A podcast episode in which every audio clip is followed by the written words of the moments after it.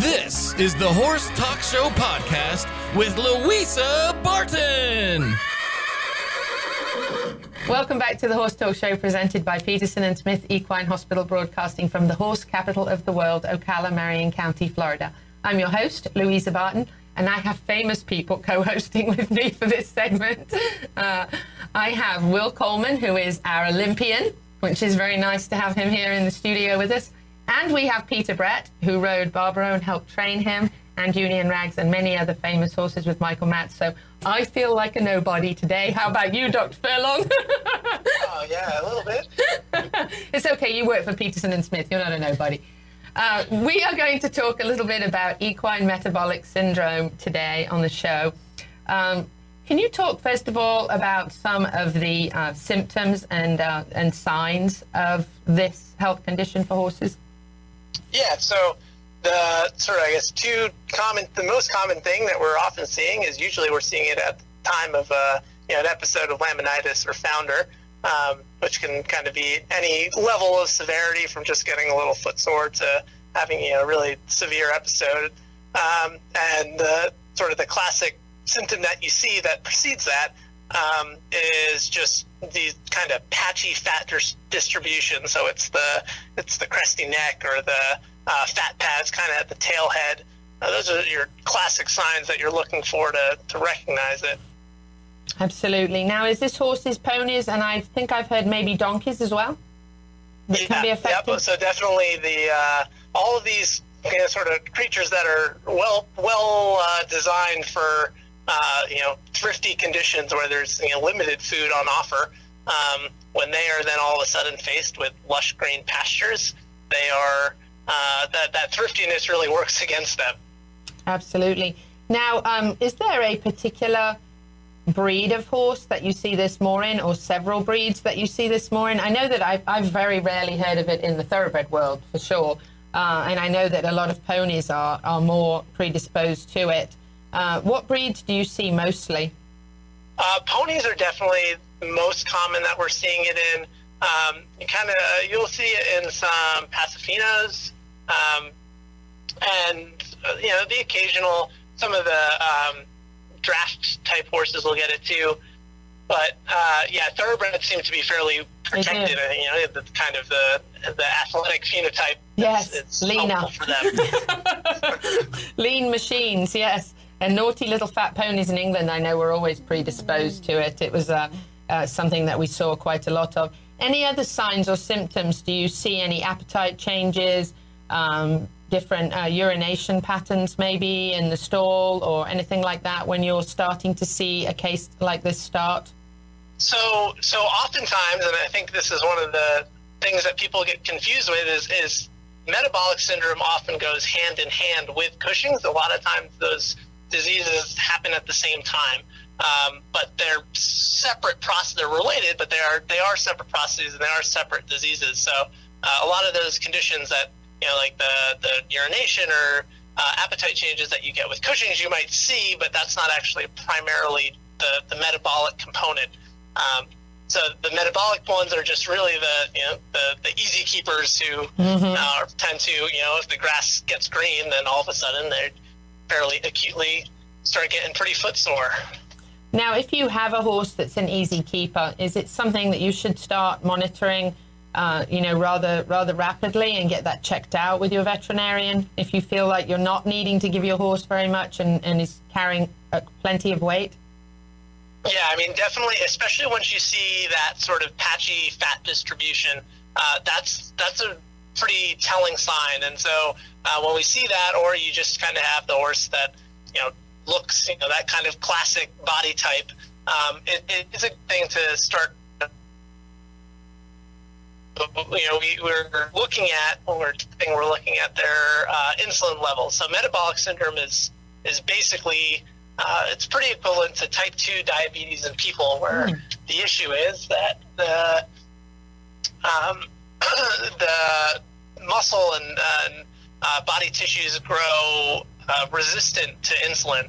So the body responds by pumping out more, and that insulin seems to be what is the, actually driving a lot of the symptoms that we get, particularly the laminitis. So that seems to be damaging uh, to the lamina of the feet. Now, about testing, is that a fairly uh, simple process, and does it take a long time to get the results? No, so first our first round test is just a baseline insulin. So that's just usually we do it first thing in the morning uh, after the horse has just had just regular hay overnight. Um, and so we're just pulling an insulin. Sometimes we'll often do it uh, with the, the ACTH, the test for Cushing's, because again, because they happen together, a lot of times we'll test for both of them. Um, and sometimes we'll look at uh, leptin levels as well, which gives an ind- indicator of sort of the fat status of the horse. Um, so that's it's just a simple blood test, um, and then later testing can be a bit more involved, where we kind of do a glucose challenge uh, and see how they res- we give them sugar intentionally, and we see how they respond to that. Uh, but the the first line first test is a really straightforward one. Okay. Now, what about age range and sex? Is it more uh, more frequent in um, mares, geldings? Sometimes you see it more in a stallion, maybe, or and what is the age range? Is it still about five and up? Yeah, so uh, sex I think is pretty. You know, it's uh, see it in everyone. Um, the age range definitely you can get it from kind of yeah by from about five and onwards from there. Um, so it's you know fairly you know kind of really hits most populations. Yes, that's young. So then, can it then turn into Cushing's, or you say no, they can be like hand in hand and have both? Yeah, so it's not so again separate process. Cushing's separate is a condition of the brain, right? And um, uh, metabolic syndrome is more of sort of the peripheral tissues, but some of the changes that you get uh, with Cushing's may be driving some of the, the um, mm, changes in, in the muscle tissues. So um, they definitely do seem there may be a causal link between the two. Interesting.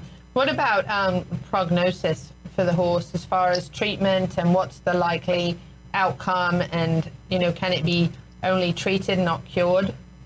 So um, I mean I think that's yeah it's it's really it's a it's a treatment is an issue of management.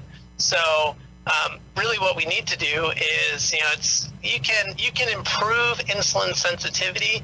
Uh, we don't have a ton of information about that in horses.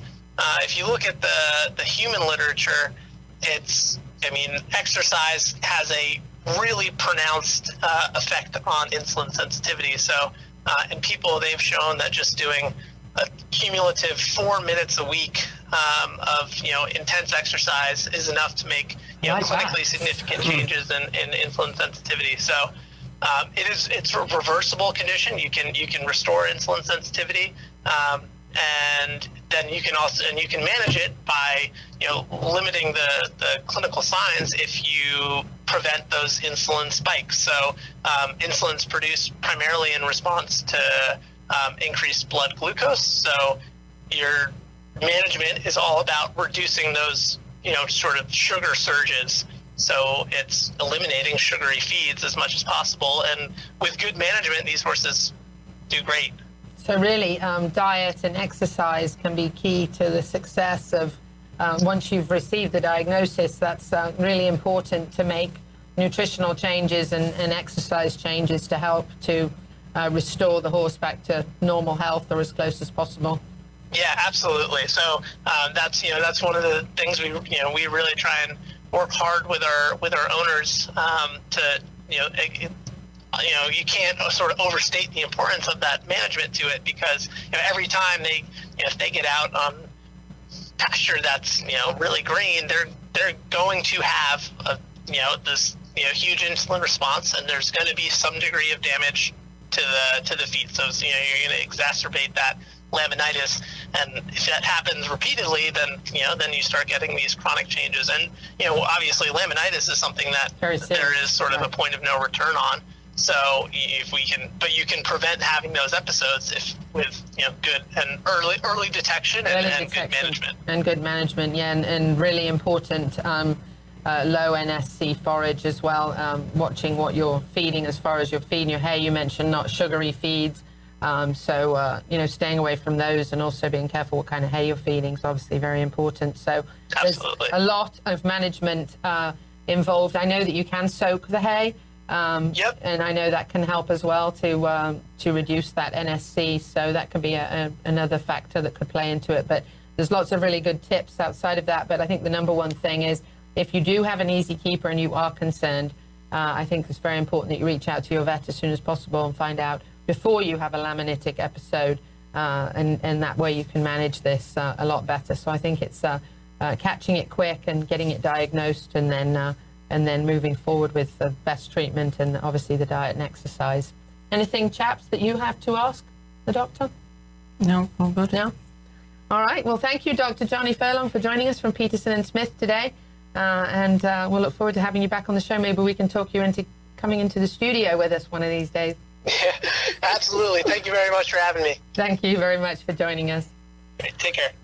So that was Dr. Jonny Furlong from Peterson and Smith talking about uh, metabolic syndrome. And I'll tell you, it's something that a lot of people don't even think about. But the little fat ponies, when you see them, you're going to start thinking if you're only needing to give, even like your full grown horse, a handful of feed, is keeping plenty of weight on. At five or six years of age, it might be time to look at what might be going on because it may not just be as simple as an easy keeper. So it's good to know. Hi, guys, this is Louisa Barton. I really hope you've enjoyed this edition of the Horse Talk Show podcast.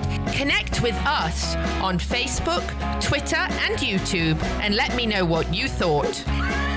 Now, please go out there and share the podcast.